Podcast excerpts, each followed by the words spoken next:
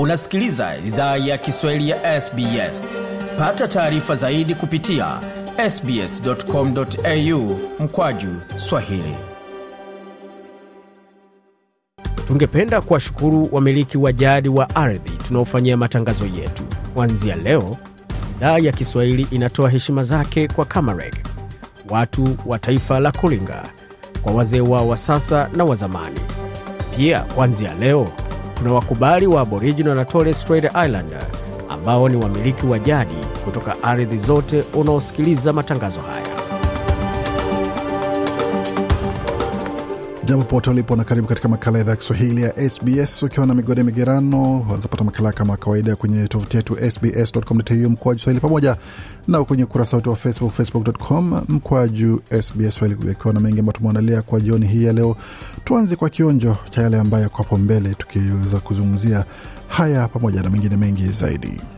Ushahidi tuko nazo ya kutosha kuonyesha yale maovu yalifanyika na tumesema vile vile hata wakuu wafanyakazi wa tume ya uchaguzi wakaongozwa na yule mwenyekiti wao walifanya maovu mengi zaidi. Ukiona mwenyekiti mwenyewe akitofautiana na wanachama wake na kutangaza hata kama ma constituencies thelathini na moja kutoka yao yalikuwa hajawekwa pale. Ni aibu kubwa kwa demokrasia ya kenya. Kinara wa azimio raila odinga hapo akizungumzia ile shinikizo ama ile ombi ambalo amewasilisha katika mahakama ya upeo nchini Kenya kuweza kupinga uteuzi wa rais uh, William Samuel Ruto pamoja na kuweza kumshtaki mwenyekiti wa tume ya uchaguzi wa Wafula Chebukati sema kwamba akutenda haki kwa mujibu wa katiba ya Kenya. Hayo ni baadhi ya yale ambayo tutafanya jioni hilo, lakini kwa sasa tupate muktasari wa habari, kisha tuendelea mengine mengi ambayo tumeandalia kwa sasa.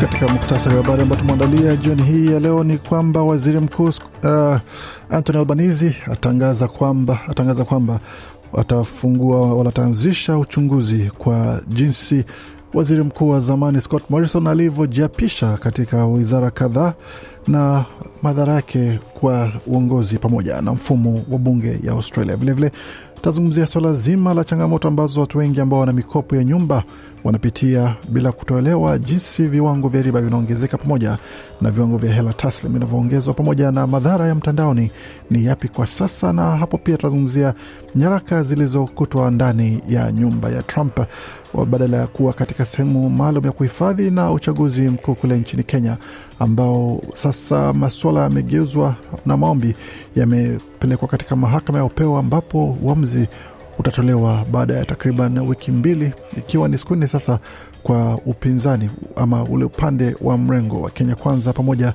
na IEBC ambayo ni tume ya uchaguzi ya Kenya kuweza kutoa maombi yake na iwapo watakanusha ama watakubali lile pingamizi la upande wa Azimio. Pamoja na hayo, tunazungumzia mambo yaliyojiri katika ulimwengu wa michezo Man United kwa karagaza Liverpool pamoja na masuala mengine ya michezo ambayo imeibuka. Yote hayo kwenye makala ya jioni hii ya leo.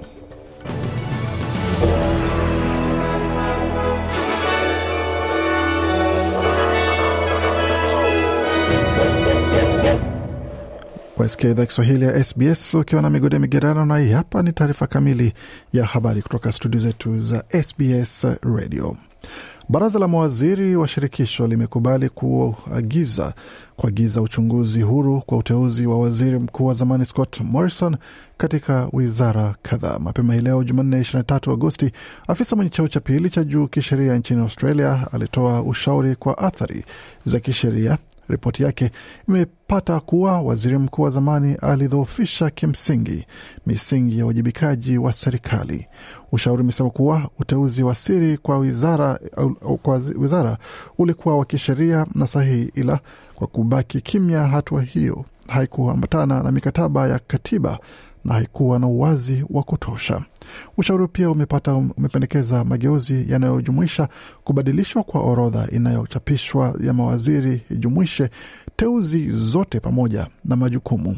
Waziri Mkuu Anthony Albanese amesema uchunguzi huo utatazama masuala pana ya kuzuia mapengo ya kutumiwa katika siku za usoni. It's one of the reasons why we need more information and there's a need for more transparency about how this occurred, why this Bwana Albanese Albanese kuwa ni moja sababu tunahitaji taarifa zaidi na kuna mahitaji ya uwazi zaidi kwa jinsi hili lilitokea. Nani alijua lilipotokea? Athari ni gani kwa mfumo wetu wa bunge? Je, kuna athari yoyote ya kisheria nyuma ya uamuzi uliofanywa, na tunawezaje epuka hili kutokea tena? Ni wazi kuna maswali mengi ambayo yameibuka, amesema kiongozi wa taifa Anthony Albanese akizungumzia hoja hiyo ya kujapisha kwa Scott Morrison katika wizara kadhaa.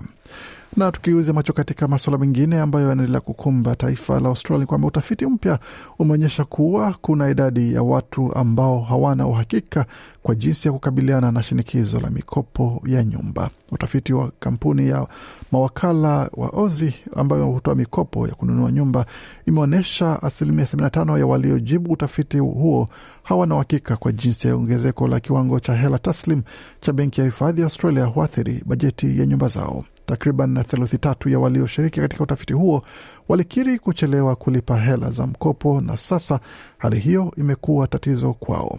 Karen Sorrenti kutoka kampuni ya Ozi ameeleza makala ya runinga SBS on the Money kuwa ni asilimia 14 tu ya ha watu hao waliofanya tathmini mkopo wao tangu ongezeko la kwanza la kiwango cha hela taslim mwezi Mei kutolewa. People are a little bit waiting and seeing or, or a bit frozen in terms of what to do. They're not quite sure what the best options are for them. Anasema watu wengi wanasubiri na wanaona na kuhisi wamekwama kwa upande wa kile wanastahili fanya. Hawana uhakika uamuzi bora ni upi kwao.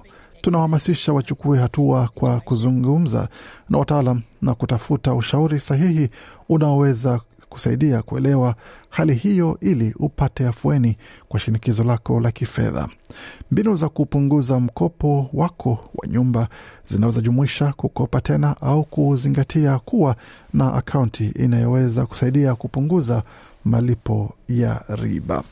Na tukiendelea taarifa zingine ambazo tumeandalia kwa upande wa suala zima la serikali na viwanda, ikiwa imepata onyo wawekeze kwa ulinzi imara wa mtandao kama sehemu ya msukumo wa kitaifa kukabiliana na wadukuzi na mashambulizi ya mtandao. Andy Penn ni kiongozi wa Telstra anayeondoka kwenye wadhifa huo. Yeye pia ni mwenyekiti wa kamati ya tasnia ya mtandao inayoshauri serikali ya shirikisho. Ameeleza chama cha waandishi wa habari wa Australia kuwa kuna mahitaji pana kwa tisho za mtandao kwa sababu kiwango cha kupitishwa kwa kidijitali kimehamia kwa kiwango kingine kwa sababu ya uviko 19. Cybersecurity is not just an issue for. Everybody is at risk. Bwana Pele anasema kwamba usalama wa mtandao ni swala, si swala tu la, hata, la hatari. Kila mtu yu, yuko hatarini, kwa hiyo kila mtu ana nafasi yake. Uviko umetufunza kuhusu urahisi wa kufanya vitu mtandaoni. Kwa mfano, sasa tunaweza soma na kufanyia kazi nyumbani kwa ufanisi. Madhara ya miaka iliyopita imeongeza maendeleo ya kuchukuliwa kidijitali, na wengine wamesema katika miaka kumi, katika muda wa miaka mbili iliyopita imekuwa juu zaidi. Na tukiendelea taarifa zingine ambazo tumeandalia kwa sasa ni pamoja na taarifa hizi kutoka kule Marekani, ambapo serikali ya Marekani imekuwa imekuta zaidi ya nyaraka mia tatu zenye alama ya siri nzito za serikali kwenye makazi ya rais wa zamani Donald Trump yaliyoko Florida. Nyaraka zilizokutwa ni za shirika la ujasusi CIA, usalama wa taifa NSA na shirika la upelelezi wa ndani FBI. Taarifa hii ni kulingana na gazeti la New York Times ambalo lilichapishwa jana Jumatatu, lililonukuu vyanzo mbalimbali vilivyoarifiwa kuhusu suala hilo. Lilian Mtono akiwa na taarifa hizo zaidi kwenye tovuti hiyo ya VOA. Fungu la kwanza la zaidi ya nyaraka mia hamsini zilizokuwa na alama ya siri ziligunduliwa na taasisi ya kitaifa ya utunzaji wa nyaraka mwezi Januari, limeripotiwa gazeti hilo. Wasaidizi wa Trump walipatia wizara ya sheria seti ya pili mwezi Juni na seti ya tatu iligunduliwa na FBI walipovamia na kupekua makazi ya Trump mapema mwezi huu. Tukielekea barani Afrika ambapo makabiliano ya kisiasa nchini Kenya sasa yamehamia mahakamani kufuatia matokeo ya uchaguzi wa urais wa tarehe 9 Agosti mwaka huu 2022. Hii ni baada ya mgombea urais wa muungano wa Azimio la Umoja Raila Odinga kupinga ushindi wa bwana William Ruto na hivyo kutangazwa kuwa rais mteule wa tume huru ya uchaguzi nchini Kenya, IEBC. Tayari Bwana Odinga kupitia mawakili wake amewasilisha kesi yake mahakamani kwa mujibu wa sheria na katiba ya nchi hiyo. Makubaliano hayo ya kisheria katika mahakama ya juu zaidi nchini Kenya yatashuhudiwa baina ya mawakili maarufu wenye uzoefu kutoka upande wa wagombea Raila Odinga, William Ruto na mawakili wa tume huru ya uchaguzi IEBC. Baadaye baadhi ya mawakili hao walihusika katika kesi iliyopelekea kufutwa kwa matukio ya kwanza ya uchaguzi wa mwaka 2017 ambao hatimaye bwana Uhuru Kenyatta kuwa mshindi, huku bwana Odinga akisusia uchaguzi wa pili ulioahirishwa na kuamrishwa na mahakama ya upeo uliokuwa chini ya David Maraga. Na katika taarifa zingine barani Afrika, Benki ya Dunia Jumatatu imetoa msaada wa dola milioni mia tatu kwa Msumbiji kuahirisha ama kuashiria kurejea kwake nchini humo miaka sita baada ya kusitisha msaada wake wa kifedha kufuatia kashfa ya deni iliyofichwa. Waziri wa fedha wa Msumbiji Max Tonela amesema kwamba pesa hizo zitatumiwa kufadhili miradi ya miundombinu ili kusaidia kuimarisha uchumi na kuboresha hili ya hali ya maisha katika nchi hiyo. Katika nukuu, hii ni bajeti ya kwanza ya msaada wa ufadhili ambayo tunatumia ku, kuiona katika miaka mitatu ijayo, Tonela amesema kwenye hafla ya utiaji saini katika mji mkuu wa Maputo. Waendelea kusikia idhaa ya Kiswahili ya SBS ukiwa na migode migerano kuletea makala kutoka studio zetu za SBS na mtandaoni, anwani ambayo ni sbs.com.au mkoaji Swahili, tukielekea moja kwa moja katika taarifa zingine ambazo tumewaandalia kwa sasa, ikiwepo ni pamoja na taarifa za michezo, upande wa mpira wa miguu pamoja na katika ulimwengu wa masumbi. Kwa sasa tukianzia katika masumbi hapa nchini Australia, ambapo mwana masumbi wa Australia George Cambosos Jr anasema kwamba anaendelea kujiandaa kumenyana na Marekani Devin Haney, ambayo itakuwa ni pigano kubwa sana ambalo huenda likaamua hatma yake katika michuano hiyo ama katika masumbwi ya mizani ya lightweight, ambapo itakuwa ni ya ubingwa wa dunia. Cambosos Jr ameweza kuomba kwamba aweze kucheza mechi hiyo ya marudiano baada ya kupoteza shindano lake la kwanza dhidi ya Hen katika uwanja wa Mavo Stadium mwezi Juni. Mechi ya pili itakuwa katika uwanja itakuwa katika uwanja wa Rod Laver Arena ambayo itakuwa unatarajiwa kushuhudiwa na takriban mashabiki elfu kumi na tano wa masumbwi pamoja na tarehe ambayo imetangazwa ya mechi hiyo ni tarehe kumi na sita ya Oktoba. Huyu hapa akizungumzia pigano lake pale. Rod Laver is going to be beautiful. Look, Marvel was, was amazing. Always want to find a stadium.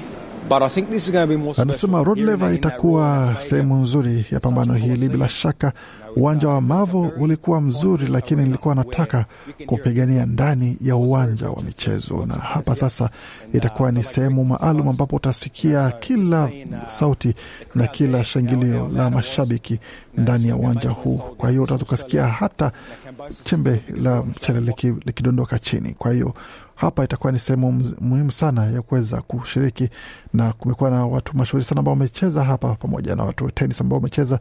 Kwa hiyo mimi niko hapa tayari na pambano hilo litakuwa. Wengine ambao watashiriki katika pambano hilo ni pamoja na wapiganaji kama Vasili Lomachenko ama Germain Ortiz ambao huenda wakakichapa dhidi ya bwana Cambosos Jr iwapo atapata ushindi katika pambano lake. Na katika taarifa zingine za michezo ni pamoja na matokeo ya alfajiri ya leo ambapo Liverpool iliingia dimbani katika uwanja wa Old Trafford dhidi ya Man United United ikiibuka washindi wa magoli mawili kwa moja na hapo basi kwa maanisha kwamba Liverpool imekuwa na mwanzo mbaya sana katika ligi kuu ya Uingereza ikiwa katika nafasi ya kumi na sita ambapo wana alama mbili peke yake, wakati kileleni Arsenal baridi inaanza kuwagonga pale wakiwa na alama tisa, Man City wakiwa na saba, Leeds United wakiwa na saba vilevile vile.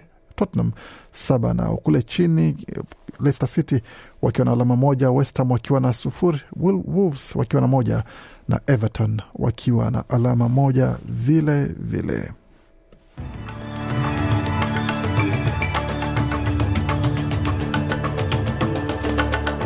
Nam, tukiangalia hali ilivyo katika maswala ya ubadilishaji wa fedha, dola moja ya Marekani na usawa na dola moja na senti 45 za Australia, dola moja ya Australia ina usawa wa faranga 1407 za Burundi, na dola moja ya Australia na thamani ya faranga 1391 na senti 84 za Congo, wakati dola moja ya Australia na thamani ya faranga 713 za Rwanda na dola moja Australia na thamani ya shilingi 2654 za Uganda, wakati dola moja Australia na thamani ya shilingi 82 na senti 53 za Kenya, na dola moja Australia na thamani ya shilingi 1605 na senti 30 za Tanzania. Katika masuala ya utabiri wa hali ya hewa mjini Adelaide kwa sasa nyuzi joto ni pale ni 11.7, wakati Brisbane ni 20.1, Canberra 5.8, Darwin 30.7, Hobart 8.2, Perth 17.1, Melbourne 11, wakati mjini Sydney nyuzi joto pale ni 8.90. Kufikia hapo ni mwisho taarifa habari ambayo tumeandalia. Bakia nasi kwa makala mengine ambayo anakujia kutoka studio zetu za SBS Radio.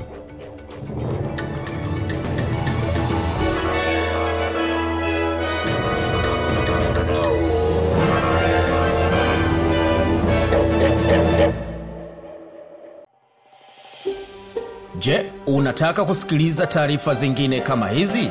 Sikiliza zilizorekodiwa kwenye Apple, Google, Spotify au popote pale unapozipata.